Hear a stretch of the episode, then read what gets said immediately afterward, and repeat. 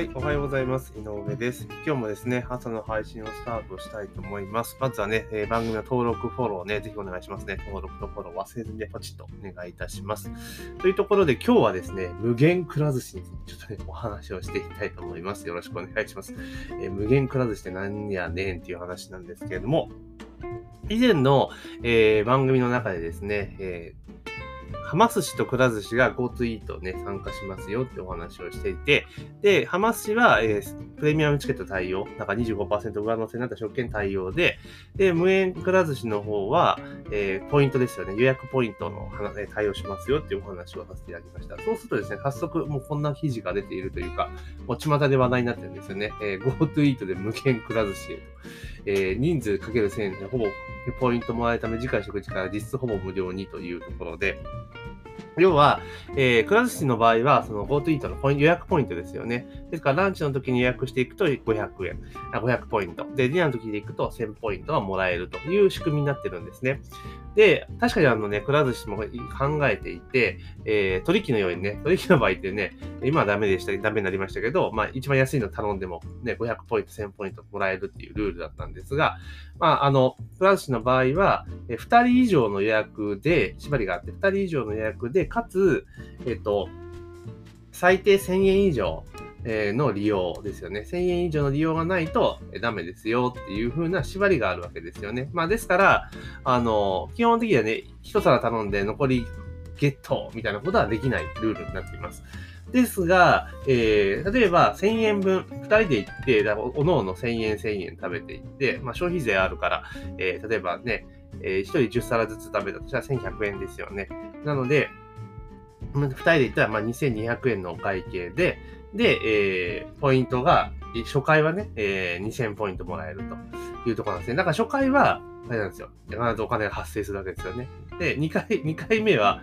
で、2回目からポイント払いができるって形になるので、まあ、2回目はまた同じく10皿食べたら、まあ、2200円かかるわけですよね。だけど、前回使ったポイントが2000ポイント、夜行けば2000ポイント残ってるから、まあ、実質200円で食えるよ。ただまたそれをそこで使っているとっていうことなんで、多分消費税分負担だけで食えるぞみたいな感じなんですよね。うん。だからまあ、例えば、えー、一番いいのは9皿ですよね。990、あ、でも9皿だと、えー、会計が1000円いかないからダメなんで、どのうち10皿は食べなきゃいけないって形になると、まあ、200円消費税負担をしていくぞという形になるんですよね。で、これ多分、あれじゃないですか、そのポイント分っていうのは行政がお金を拠点するので、まあ実質お店としては売り上げがあるわけですよね。ちゃんと売り上げ分発生するわけですよ。10で10皿食われれば。っていうことなんですよね。で、これ無限で使えるわけじゃないですか。で、なので、これ別に、あれなんですよね。くら寿司的には全然痛くも痒くも多分ないはずなんですよね。だって毎回1000円って縛りがあるから、絶対あれじゃないですか。100円分の消費税分の金額が入ってくるわけですよね。お会計。税込みじゃないから。っていう仕組みなんですよ。だから、くら寿司自体もこれ多分押してるはずなんですよ。何回も使えますよ、みたいなこと言っているんですよね。なので、これやれば、まあ、前の音声でも言ったと思うんだけれども、結局、くら寿司使う人は増えるわけですよね。増えるからずっと混むわけですよ。で、実際のところ、じゃあこの仕組みになった時にね、あの、じゃあ、えー、10皿ピタッと止める人も確か中には絶対いると思いますよ。まあ中には絶対いると思うんですが、10歳でピタッと止める人が、で果たしてどんぐらいいるのかって話ですよね。まあおそらくは、えー、絶対に10歳以上食べるわけですよ。ね、10歳。だから多分、普通の、なんて言うんだろう、あの、数、普通のだから、普段、例えばくら寿司とかみんなで行った時の金額ぐらい多分食べる、最低食べるはずなんですよ。だから、例えば、とね、育ち盛りの男の子とかいたら、多分20歳ぐらい食べるわけですよ、絶対に。うん。で、年頃のね、ほんとね、なんていうの、10代、20代ぐらいの子がいたら、多分、15歳とか普通に食べますよね。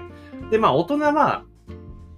例えばね、我々の年になってきたら、まあ、8皿とか、ぐらいで済んじゃうかもしれないけど、でも、延べにしたら絶対に、例えば家族4人で行ったら、あの、40皿以上は絶対食べるわけですよね、確実に。で、かつ、この1人当たり1000ポイント作って分かってたら、多分、オプション他にも頼みますよね、絶対に。普段頼まないような。だから絶対100単価上がると思うんですよ。だもちろん中にはさっきも言った通り、あの、あれですよ。あの、10枚ピタッと止める人もいるでしょうけど、多分ほとんどの人が10枚以上食べるはずなんですよね。うん、だから多分食わずにしてても全然痛くも痒くもないし、むしろえめちゃめちゃお客さんが逆に来るから、まあ、すごくえ集客効果もあって、で、他の回転寿司とよりも多分、ね、大きく差をつけることができるんじゃないかなと。だからこのやり方、ね、間違ってないと思いますよね。縛りもちゃんとつけてるし。まあまあ、うまくやったな。で、これに、例えばこれで、まあこうやって無限くら寿司っていう形で結構ネット上界隈で話題になってるわけじゃないですか。で、そうすると、それを見て、ああ、じゃあ行こうっていう人は多分増えるわけですよね。そしたら、あれなんですよ。勝手に、要は、お店はそんな宣伝してなくても、勝手にですね、あの、消費者が宣伝をしてくれるから、お客さん、集客につながるっていうロジックなんですよね。だから多分、くら寿司もやっためちゃめちゃ今混んでると思いますよ、どこ行っても。で、またこのくら寿司のまたね、このポイントのあれなんですけど、あの e パークって予約サイトを使ってやるパターンなんですよね。で、e パークポイントがつきますよっていう、え立て付けになってるんですよ。タレ付けになっていて、で、それでですね、そういった立て付けなので、じゃあ e パークのその他で、で、e パークを使っていて、かつ e パークの中の GoTo トラベルキャン、GoTo イートキャンペーンに参加しているところでしか、ポイントが使えないわけなんですよね。うん。で、じゃあ私の住んでいる近所を見たときに、えじゃあ飲食店で GoTo イートクーポンっていうので調べていくと、なんとですね、くら寿司と焼肉キングしかないんですよね。だからどっちかしかないんですよ。マジかと思いましたけど。で、焼肉キング自体私行ったことないからどういうお店かちょっとわからないですが、なってくるとやっぱくら寿司縛りになっちゃいますよね。じゃあくら寿司行くか。で、まあ次回も安く食べられるしって形になると利用頻度は上がるかな。いうところでいくと、このくら寿司やこの GoTo イートキャンペーンをすごくうまく使ったなっていう印象が私の中ではあります。だから、多分話題としてはその取引錬金術っていうので、あれ取引の場合は完全にね、あの、お店にとってマイナスの方がめちゃめちゃ多かったわけじゃないですか。だからそこの穴をうまく潰した形で、で、当然これが話題に乗った時って取引の錬金術再びみたいなことで報じられ方するじゃないですか。だから、これ多分作戦勝ちのような気がしています、私の場合は。たまたま、えこうやってうまくいって話題になってっていうわけじゃなくて、もうそもそも最初の段階から、ここまで設計してたんじゃないかなっていうふうにちょっと思いますよね。うん。なので、多分あの、本当にこれ、もちろんね、ささっきも言ったけど、1000円ピッタ、だから10皿ピッタって終わらせる人も当然いるでしょうけど、おそらくそれ以上に 確実に、あの、食べる人の方が多い、中心になってくると思うので、これ、くら寿司にとっては全然、あれですよね。マイナスはほとんどないですよね。むしろ、宣伝広告費しなくても、えー、投下しなくてもお客さん勝手に来るぞっていうところで、行政のその支援策をうまく使った例かなっていうところですよね。でもね、それ本当それこそ、あの、縛りをちゃんとつけてるわけじゃないですか。1000円以上利用とか、あとは、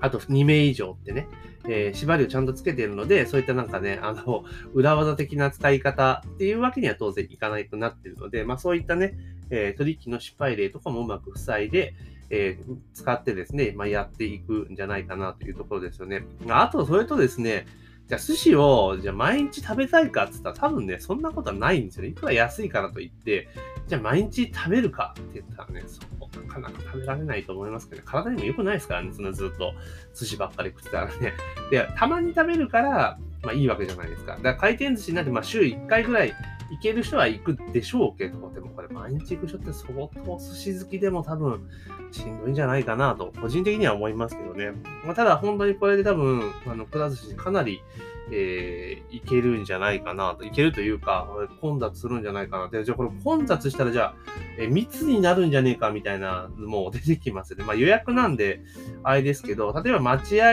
の場所が密になっちゃうぞみたいな。で、回転寿司って、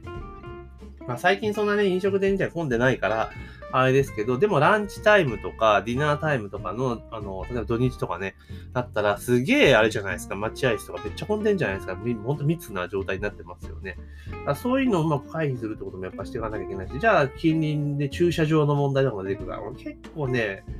周辺大変なんじゃないかなというふうにちょっと思ったりはしますよね。まあ、ただ、えー、くら寿司でね、お安く利用できるのは事実なので、ぜひですね、お近くにくら寿司がある方は、えー、e パークのね、会員になって e パークで予約をしてですね、行くと、えー、いいんじゃないかなという気がしますね。まあ、私個人的には寿司ロー派なので、この回転寿司で行くと、くら寿司ね、あんま、あんまね、好きじゃないんですよね、くら寿司はね。なんかね、うん、ハマ寿司の方がいいなって個人的なので、だからちょっとくら寿司にこれで、ね、なお、なお混んでるぞっていうところでいくと、1000円安いけどくら寿司っていうのはちょっと微妙かなっていうのは正直なところですね。うん。なので、まあ、あとはあれですよね、そのくら寿司を、例えば、えっ、ー、と、えっ、ー、と、なんか、1000円分食べて、2000円分食べて、2回行って、2000ポイントぐらいゲットして、あれですね、焼肉キングで使うっていうのも手ですよね。例えば、まあ多分焼肉キングで食べ放題の店なんですけど、ちょっとごめんなさい、わかんないんですけど、やっぱ家族4人で、えっ、ー、と、2回、えー、ディナー行ったとするじゃないですか。家族4人ディナーね、あの、クラスで。で、まあそれで4人で行って1回4000ポイント、2回で8000ポイントですよね。で、多分家族4人で焼肉屋行って食べ放題とかで食べたとしても、もう1人ね、3000、4000ぐらいだったら、ね、1万6000円だから、その分はタダで食べられるってことを考えたら、まあ、一番賢いのは、ね、クラス市2回家族4人で行って、え3回目は焼肉キングで焼肉食べるっていうのが、このワンセットが、まあ一番いいんじゃないかなと、個人的にちょっと思ったりはしますというところ。だからそうですよね。だから、それで、多分、あの、あれですよね。焼肉キングで、焼肉キングがちょっとどうなってるかわかんない。これ焼肉キングがその使った時にまた1000ポイント入ったら、その、その先方にちょっともう一回取り木に行って、えじゃねえや、取り木じゃねえや、クラスに行ってとか言って、焼き肉キングも何回も使えるぞみたいなことになっちゃうかなって気がしますが、まあ、これ本当にうまい例だと思うので、まあ、ぜひね、えー、こう、追随するとこも出てくるかなというふうに思ったりしています。というところで今日はですね、え、くら寿司が GoToEat キャンペーンを使ってですね、無限くら寿司化しているので、まあ、それについてですね、ちょっとうまくやったなというところを思いましたので、え、それをですね、音声でお話をさせていただきました。えー、ぜひですね、番組のフォロー、あもしくはね、登録を忘れずにお願いしますね。番組の登録、フォローをぜひお願いしますというところで、本日の朝の配信は以上とさせていただきます。今日も一日頑張っていきましょう。